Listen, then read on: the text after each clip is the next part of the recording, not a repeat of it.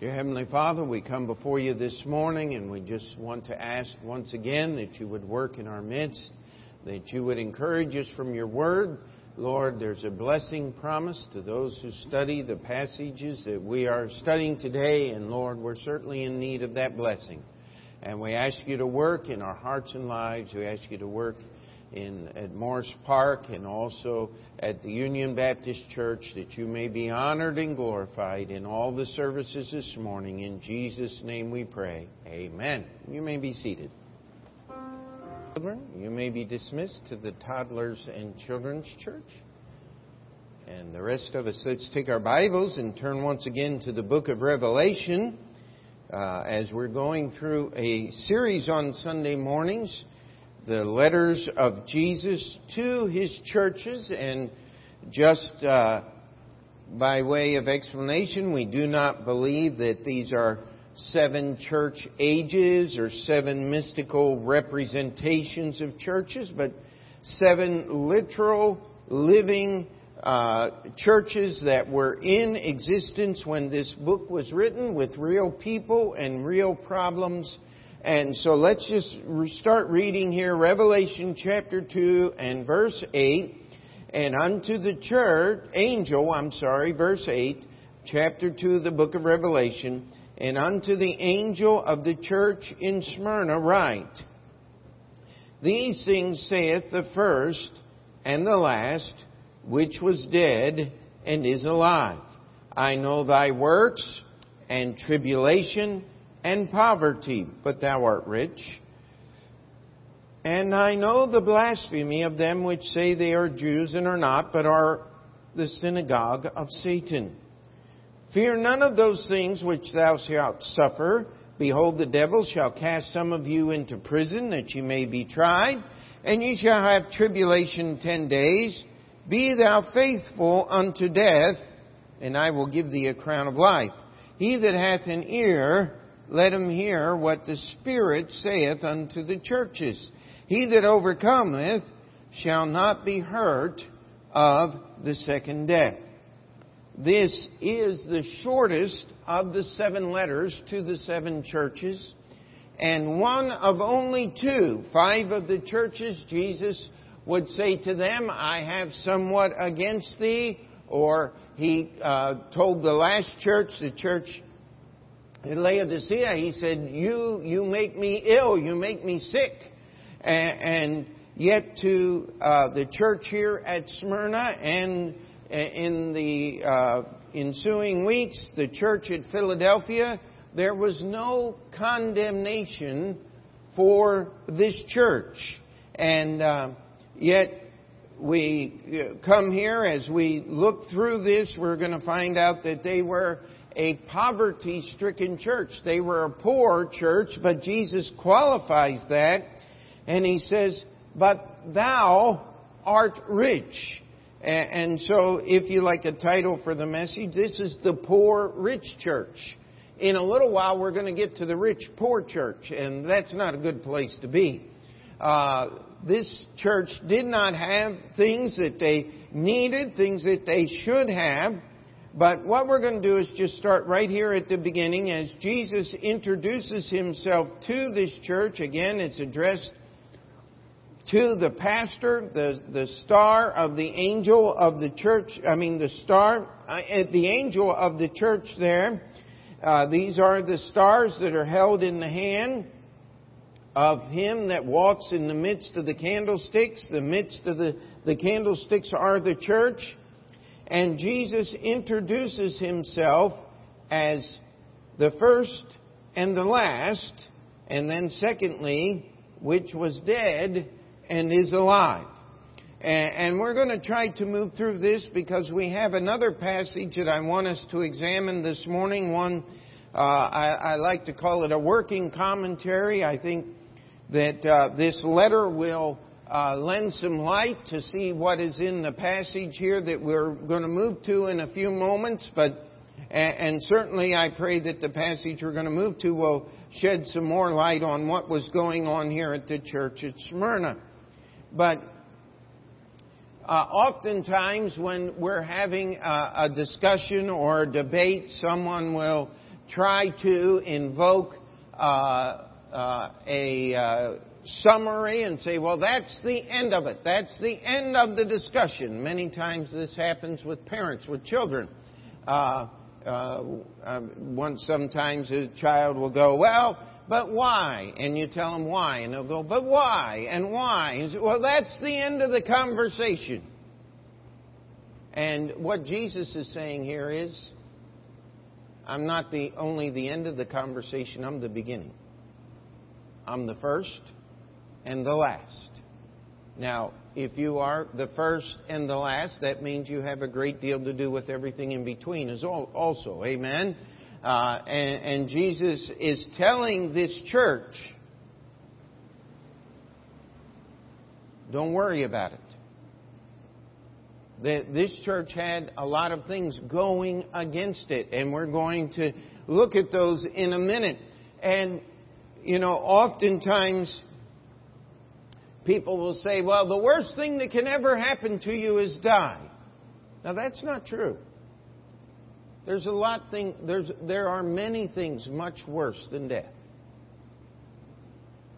One is to be a quitter and to live in defeat.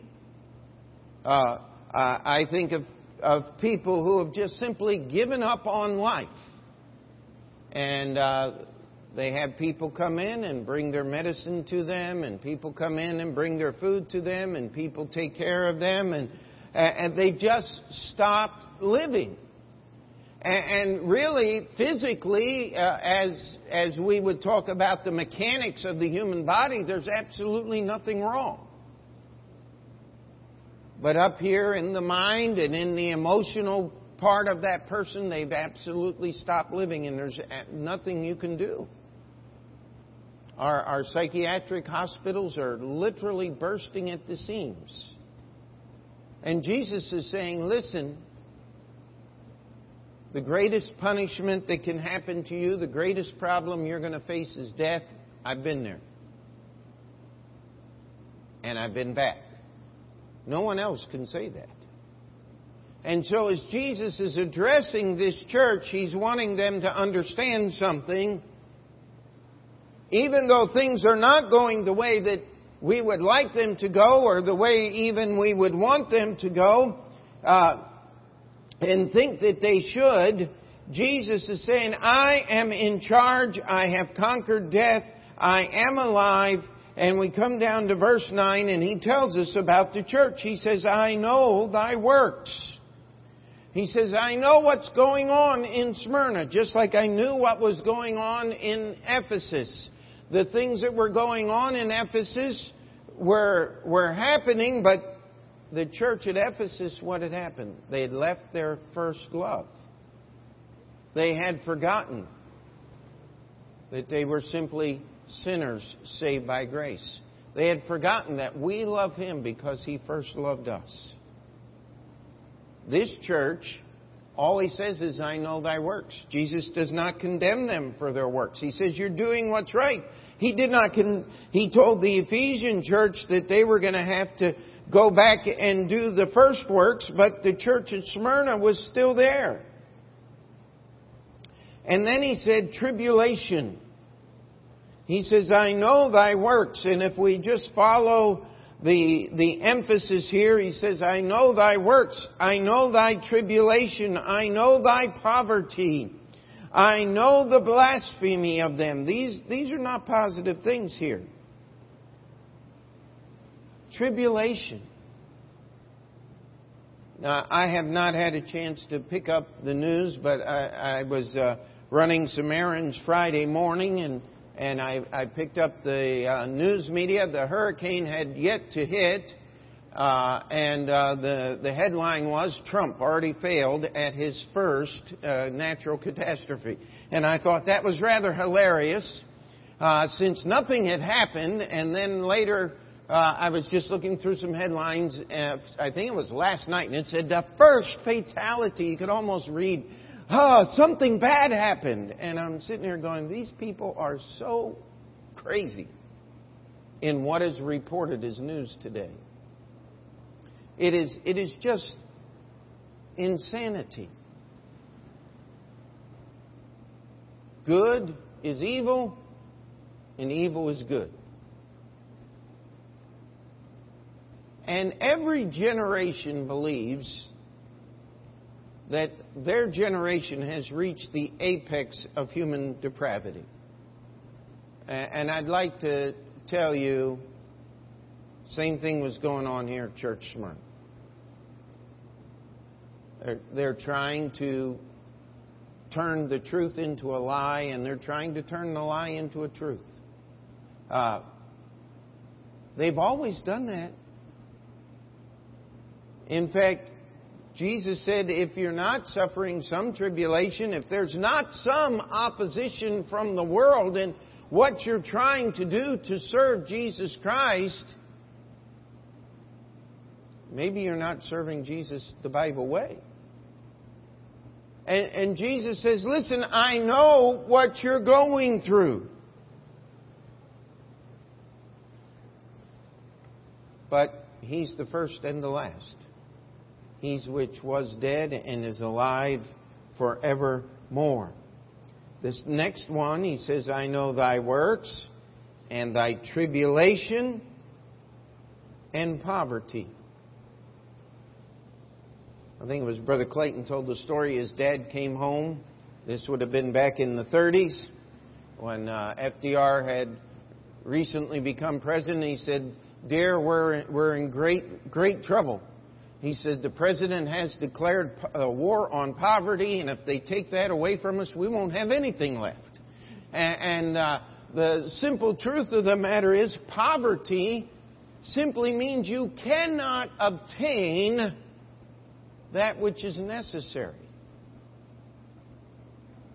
Now, uh, here in the United States, we have something called the poverty level. It's an amazing thing. Most people who live below the poverty level here in the United States have cable TV, cell phones, and own their own car. That's not poverty, my friend. Poverty is when you cannot buy clothes to wear. That doesn't mean a new suit every year or, or most of us have clothes, more clothes than we wear. Poverty means that you don't have clothes to wear. Poverty means you don't have food to eat.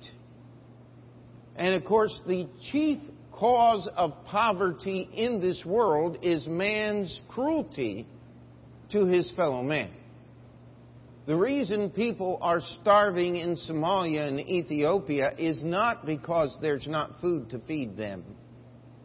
It is because the warlords in Somalia and the government and people like this do not want they use these as tools to subjugate people.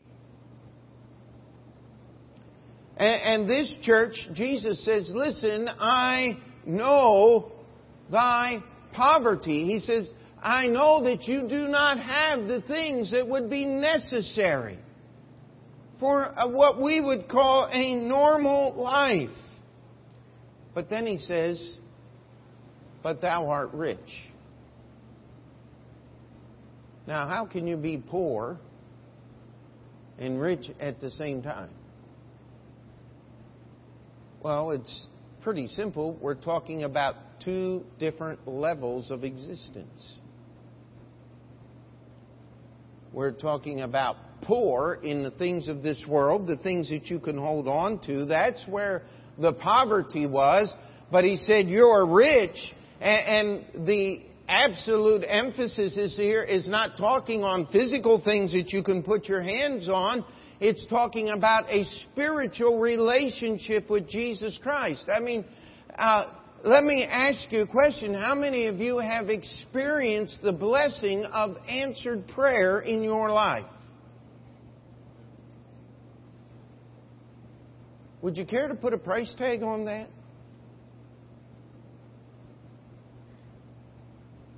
To know that the Creator God of the universe listened to my prayer and took time to answer it. That sounds pretty wealthy to me. Amen? These are the things that Jesus was saying that the church at Smyrna had. And this is one of the reasons why this church is not condemned. You see, sometimes people, as has been alluded, are in an impoverished situation uh, uh, because of cruelty of their fellow man. Sometimes uh, in America, the greatest cause of poverty is poor decision making process on behalf of the person themselves. But Jesus is not condemning this church for being in an impoverished position. It wasn't a matter that they could go out and work and, and earn these things and haven't. It's, it's a matter that they were doing all that they could and still were in this situation. We'll find out as well. And then the next one, it says, I know the blasphemy of them which say they are Jews and are not, but are the synagogue of Satan. Now that's an amazing statement there. And again, we see that word capital J E W S. That's not talking about all the Jewish people. It's talking about their religious, political leaders. And we come down to uh, about 100 AD here when the book of Revelation was being written.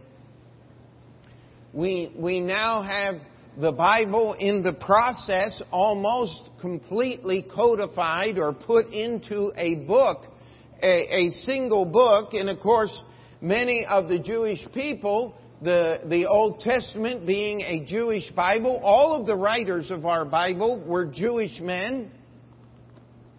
And, and so they would take a particular arrogance saying, I know more about this Bible. I've met some Greek people one. Oh, I'm Greek. I know everything in the New Testament. It was written in Greek. And, and if I'm in a belligerent mood, I'll, I'll look at them and I'll say, if I handed you a Greek New Testament, you couldn't read it. Because the Greek our New Testament in is not modern Greek. In fact, the difference between the Greek that our New Testament is in and modern Greek is probably the equivalent of Spanish and English. Now, if you if you know how to speak Spanish, that's one thing. But if you didn't know the Spanish language and I handed you a Spanish Bible, how many of you would be able to read it? I could. I mean, I could get esta and I'd recognize a few words there, but the the simple truth of the matter is that's what was going on here. People were claiming a special knowledge many of the times uh, there. Uh, as we go through the letters, we'll have these people that the Bible calls the Judaizers. It doesn't use that term, but they were bringing in Jewish tradition and trying to make that the church should become Jewish in order to become Christian. And uh, uh, that's what the dispute was in the book of Galatians, Acts chapter 15. Uh, it said you got to keep the law of Moses in order to be saved. And that didn't work in the Old Testament. Not going to work in the New Testament. But these people were setting themselves up, and here's what it says it says that they weren't just criticizing or slandering them, they were blaspheming the church. Now, that word blasphemy is the strongest word in our language for bringing uh, uh, a ill report, for disdaining verbally, for cursing a, a person. It is the strongest language Blasphemy doesn't have to use profanity to get there, but blasphemy is it's something that comes not only from the voice, it comes from the heart.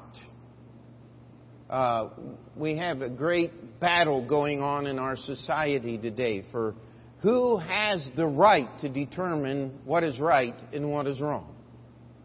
And, and the uh, uh, just to touch on, uh, our president said there's violence on both sides, and he's been so strongly criticized for being right. No one in their right mind, no one in their right mind endorses Nazism, Adolf Hitler, Ku Klux Klan, or any of that evil.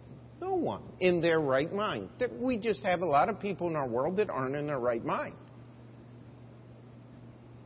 But let me ask you are they any less insane than the people screaming and hollering and attacking police officers and doing all. Is there any less insanity on either side of this debate? Uh, let me tell you, there's not. You see, blasphemy is an attack that comes from your soul against someone else's. That's why Jesus said blasphemy against the Holy Spirit is an unforgivable sin. It's attributing the works and the goodness of the Holy Spirit to the devil. Read Mark chapter 3, the other passages in the Bible. And I would just simply challenge you if you can look at what the Holy Spirit actually does in someone's life and attribute that to Satan, you have no interest in being saved. You've lost that a long time before you got there. Are we together on that? Do you understand what I'm saying? There's a lot of people running around talking about the unpardonable sin and and uh, it just seems every so often I get a phone call from someone who says, I, I think I committed the unpardonable sin. And I want to just simply say, if you're calling me and you're the least concerned about Christ, you haven't done it yet. So stop worrying about it. Show up in church. And the problem is they don't show up and they don't want the things of the truth anyway.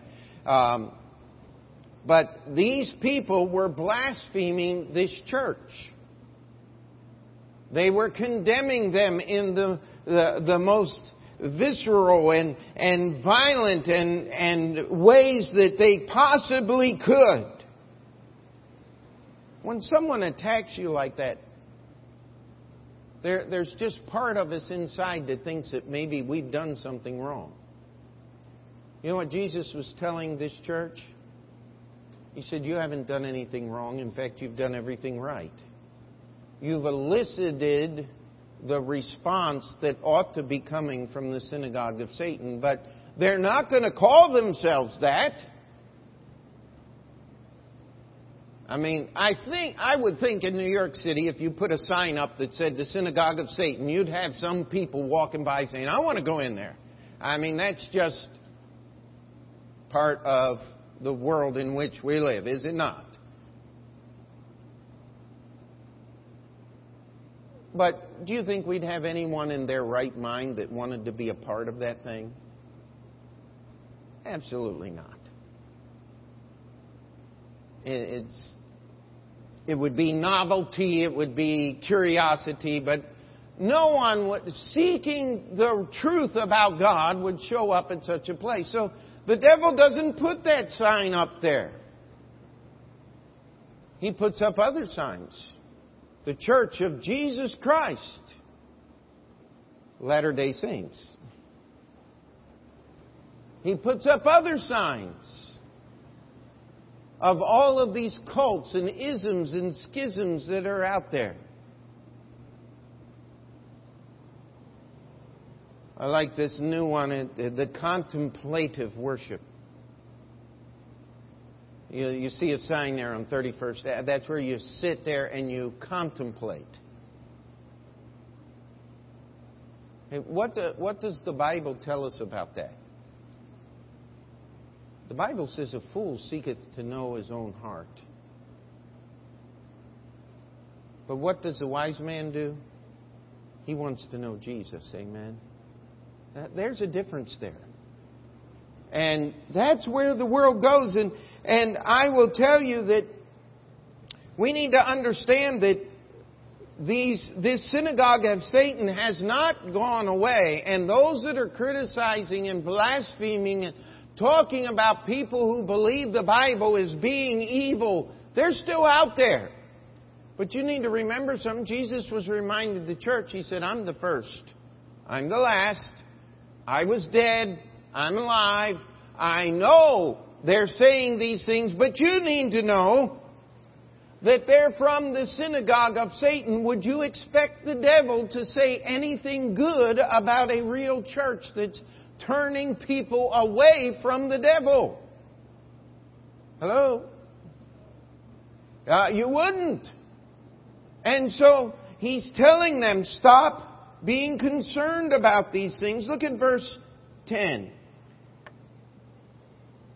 He said, Fear none of those things which thou shalt, what's that next word there? Suffer. You see, this church was a working church, a church that was in tribulation, a church that was in poverty, a church that was blasphemed, and it was a suffering church. How many of you want to be a member of the church at Smyrna? I don't see any hands going up. You say, wait, wait a minute, that, that, that's, that's, not, that's not on my list. Well, let me tell you that Jesus picked these churches to write letters to because they're going to give us something to go by and something to understand what can happen to any church that's serving Christ. Do You know that the history, they tell us the history of the true church is written with the blood of the martyrs. And that's certainly a true statement. Don't expect to worship the Lord Jesus and not as a church and not have some suffering, not have some blaspheming, not have some of these things that are going on here. He says, Fear none of those things which thou shalt suffer. Behold, the devil shall cast some of you in prison that ye may be tried, and ye shall have tribulation ten days. Oh my, the commentators, oh, they love that phrase. Ten, ten days. What does that mean? And someone went through and said, well, there were ten major persecutions against the church uh, by the Roman Empire, and it lists the different emperors and the dates that they reigned, and and uh, I even read that they were talking about the the uh, ten years uh, the uh, of uh, the last emperor, and then it listed a time period that was forty years long. And I'm just sitting there. I hope it's a misprint of some kind, but people say the silliest things. 10 days. What does that mean? Well, we, we understand it's not talking about 10 literal days because this is persecution in the church. It was an ongoing thing. But we do understand this. It's not going to be over tomorrow. 10 days isn't over tomorrow. But it's not going to be long. That's what Jesus was simply saying here to his church. He says, Listen, you're going to endure persecution. They're going to throw some of you in prison. I think of the Baptist preacher in England, John Bunyan, who wrote Pilgrim's Progress and many of those other stories there, and how that he spent over 12 years in prison. And his only crime was preaching without a license from the Crown of England. Finally, the crown relented. And he was set free, and he preached all he wanted. He had won his battle. You see, here's the point that Jesus is making. And ye shall have tribulation ten days. Be thou faithful. What's those next two words there? Unto death and I will give thee a crown of life. He that hath an ear, let him hear what the Spirit saith unto the churches. He that overcometh shall not be hurt of the second death. Now, as we finish this final charge here, he says, Be faithful unto death. Does that mean that the church at Smyrna was going to be killed for their faith? No, that's not the implication at all there. He's going to be talking about the next church where there was one killed for the faith of Christ. It's talking about as long as he that was dead and is alive gives you life, you simply be faithful. When do you stop being faithful to God? When you're dead. If you wake up and you can breathe and you put your finger there and you feel a heartbeat, it's a day to be faithful to Jesus Christ. Amen? If you don't feel a heartbeat, you're not feeling in the right place. All right? Don't get worried. Uh, the fact that you're looking for it means you're alive, and uh, so uh, let's. Uh, is it okay to have a little fun on Sunday morning?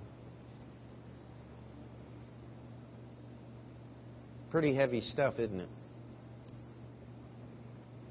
But being a church of Jesus Christ is heavy stuff. And we will find ourselves as Open Door Bible Baptist Church,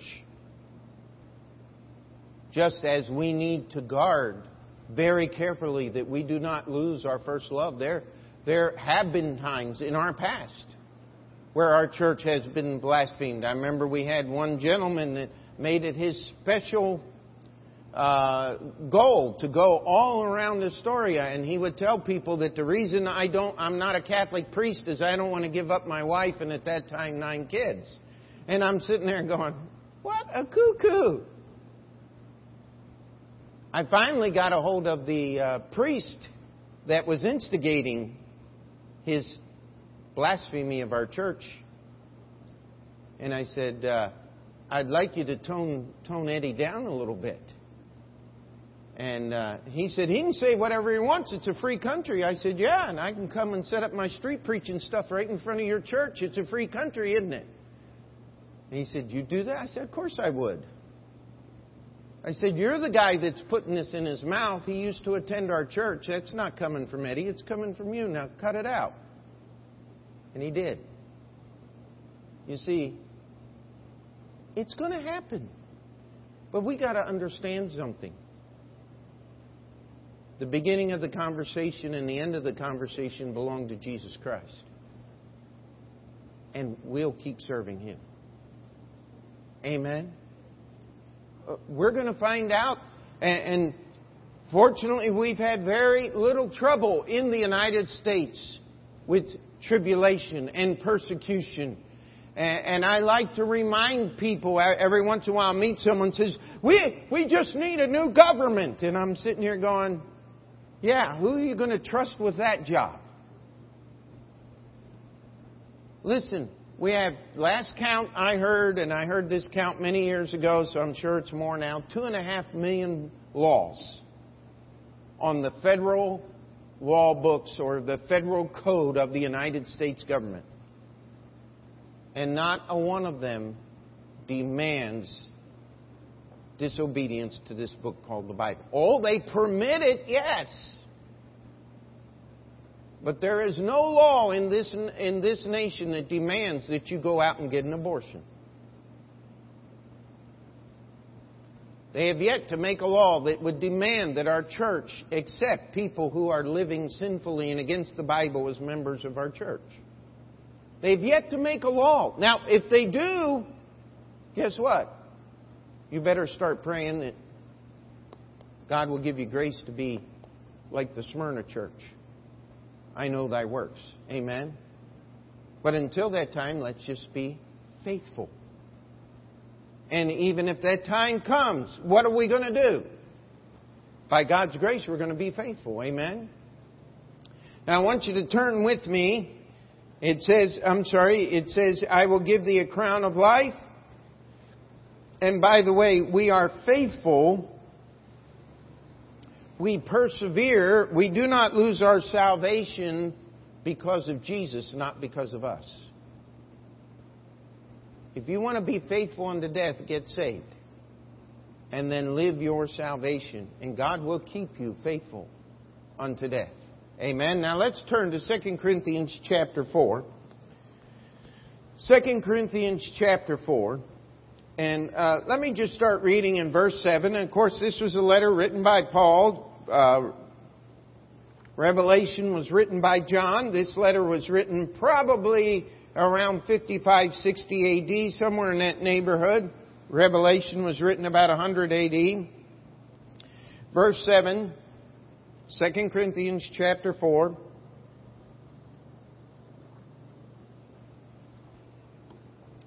But we have this treasure in earthen vessels, that the excellency of the power may be of God and not of us. We are troubled on every side, yet not distressed. We are perplexed, but not in despair, persecuted, but not forsaken, cast down, but not destroyed. Always bearing in the body the dying of the Lord Jesus, that the life also of Jesus might be made manifest in our body. Verse 12, so then death worketh in us, but life in you. Verse 16, for which cause we faint not, but though our outward man perish, yet the inward man is renewed day by day.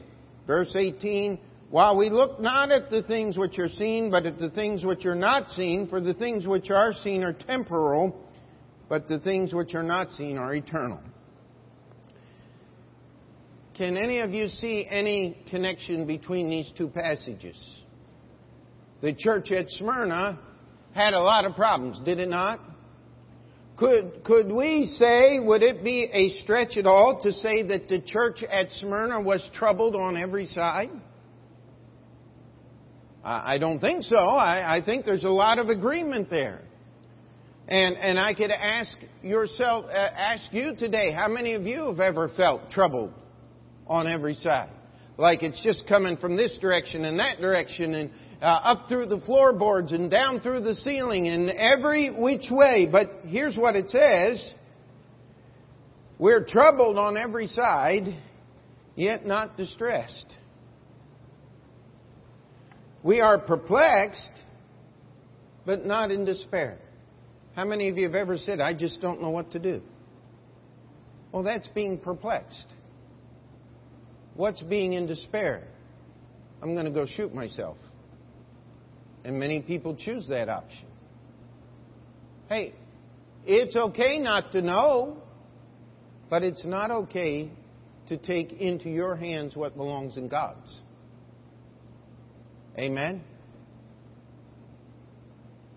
You don't usually have a choice about trouble on every side. But you do have a choice of being distressed. You see, the answer is Jesus is the first and the last. He is, he is, was dead, and now he is alive, and, and we do not need to hit the panic button. Persecuted. But what's it say? Not forsaken. How many of you remember the story of Paul and Silas in the Philippian jail? They were persecuted, weren't they? But they were still singing praises. You see, what went on in Corinth, what went on in Smyrna, isn't going to be all that much different than what can happen right here in New York City, right here in our day. These letters were written to churches to help churches understand cast down, but not destroyed. What does the book of Proverbs say? The just man falleth seven times and riseth again, but the wicked falleth into perdition. See, the difference between a Christian is when we sin, we confess our sin to Him who is faithful and just to forgive us our sins and to cleanse us from all unrighteousness. What does the unsaved person do? Hmm, take another Valium? Get on psychiatric meds? Uh, all kinds of different things that are out there, options. You can just turn up the music so loud that you can't hear anything. A lot of people like that one around here, it seems. Uh, the truth of the matter is,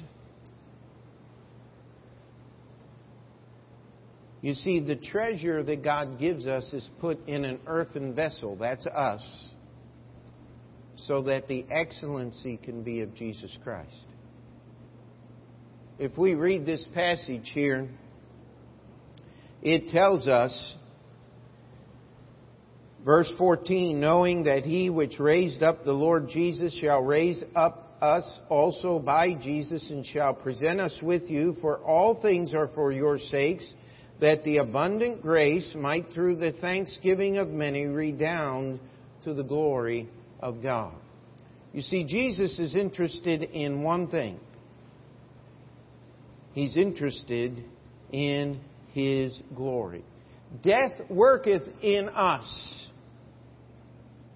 you know, that is one of the primary themes to your Bible. If you'll start in Revelation and work the whole way through, uh, in Genesis all the way through to Revelation, it's the death of self so that the life that God lives in us can be seen in the world in which we live. Is that not the duty of the New Testament church? Can we say amen to that? Well, sometimes Jesus has to send some tough times to us to get us out of the way. You know, sometimes we, we struggle and we say, how can we help people understand how different things are at this church compared to so many places that have the name church over the door? Well, it's not too hard. You just let the blasphemers of the synagogue of Satan speak up and they'll, they'll show the difference to the world in which we live.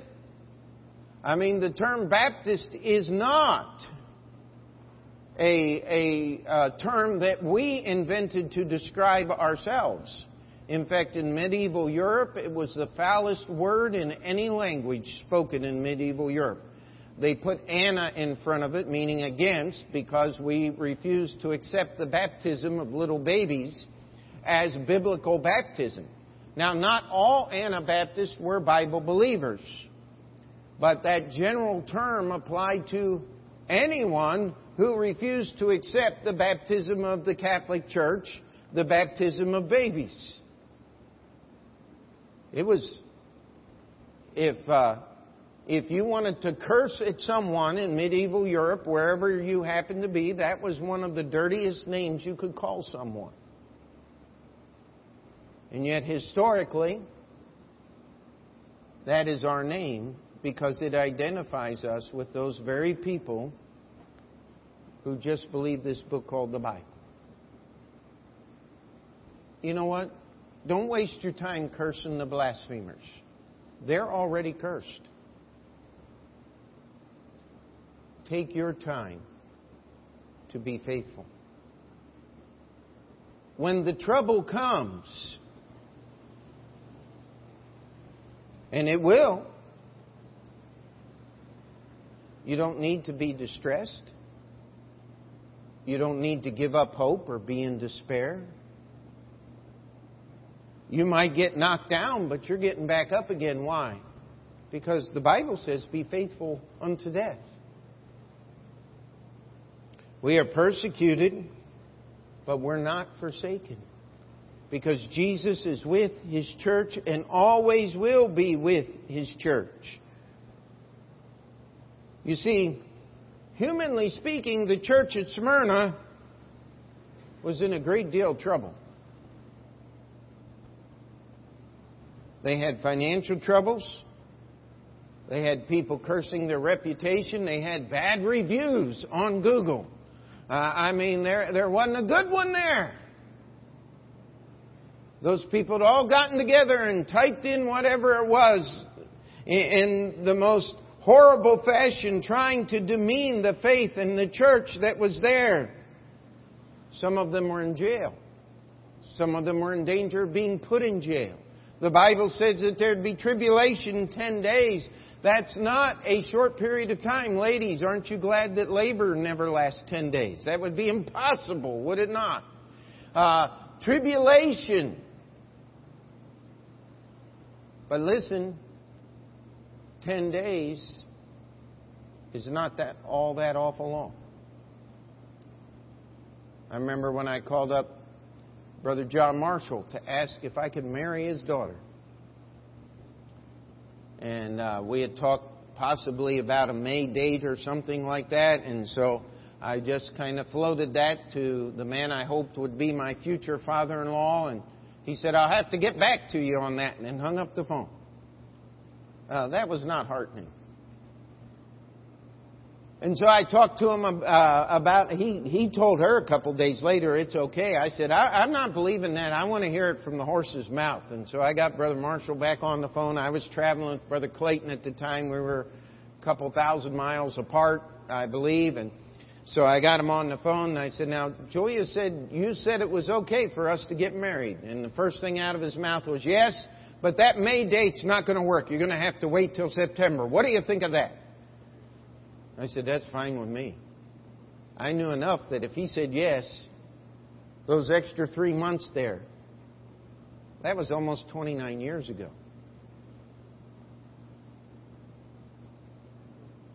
It have been absolutely foolish to argue about three months when we're talking for the rest of our lives, now isn't it? But how many of us quit when the least little trouble comes and sacrifice eternity for what we can hold in our hands. You see, this church was poor. They were poor financially, poor in their reputation and what the community thought about them. They were poor by every standard except for God's. You see, in verse 18 here of 2 Corinthians chapter 4, it says, While we look not at the things which are seen, but the things which are not seen,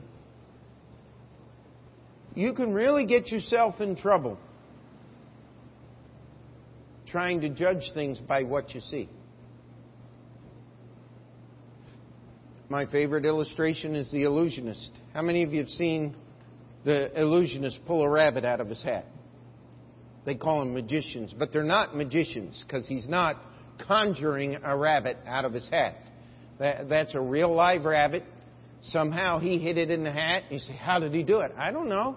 I really don't care. It's a trick. How did he take that stick and make it into a scarf? I don't know. But I, I do know this He's doing something with his hands that I can't see with my eyes. You know, the greatest illusionist is the devil. He makes evil look good. How many of you have been taken in by his temptations? How many of you thought something looked good and then found out it wasn't? But you see, if we'll look at those things which are not seen, if we'll get our eyes off of what we can touch, it says here, For the things which are seen are temporal, but the things which are not seen are eternal.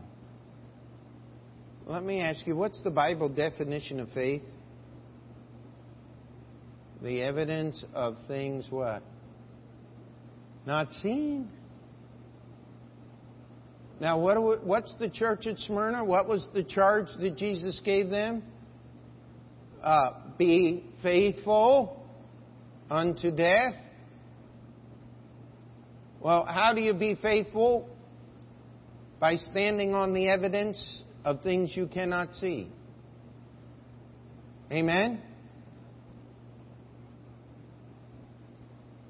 You see, none of us know what's going to happen tomorrow. There are so many things that we cannot know, but this one thing I do know Jesus is coming back. Amen? He's given us a book called the Bible. And the thing that he said to this church, I know what you're going through, and you just keep going through it. Isn't that what he said? He said, I'm in charge. How many of you have ever heard the phrase, I'm sick and tired of being sick and tired?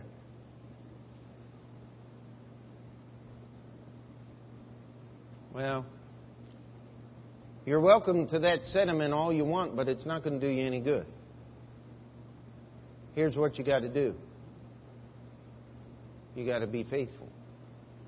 As long as the owner of life gives you life. You know what our church has got to do? Just got to keep being faithful. If there's anything we want to do is we want to emulate the church at Smyrna. There's not very many of them, but I've heard of a few churches called Smyrna Baptist Church. Because whoever started that church, the pastor or the people there, had, had an idea. They understood that this was a good church. That Jesus had no condemnation for what was going on in this church. But let me tell you, they were struggling. They had a tough road to hoe, we might say. Road to hoe, we might say. A tough road to travel. But Jesus said, Don't you worry about it. I'm the first and the last. I was dead. I'm now alive. Follow thou me.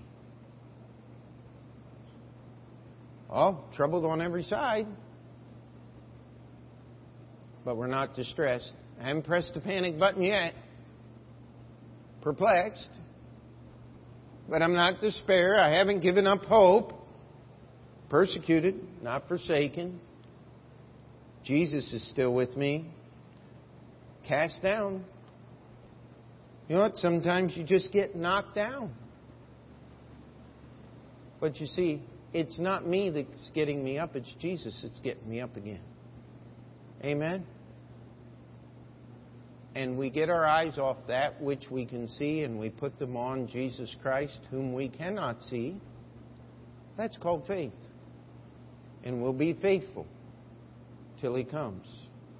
And that's the message to the church at Smyrna. Amen? Let's pray. Dear Heavenly Father, we come before you today. And Lord, sometimes we, we do feel these things. And this church at Smyrna was not just enjoying life. Every day was a, was a struggle.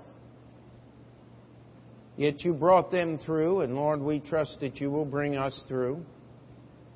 Lord, we ask that you would help us to focus on that which cannot be seen, that we would stand upon the evidence of that which we cannot see with our human eyes. Lord, that you would build our faith. That we may be your servants in these last days. Help us, Lord, not to be discouraged by circumstance, but to be encouraged by the Lord Jesus Christ. It's in His name we pray. Amen. Let's stand together as we sing the hymn of invitation. 301, only trust Him.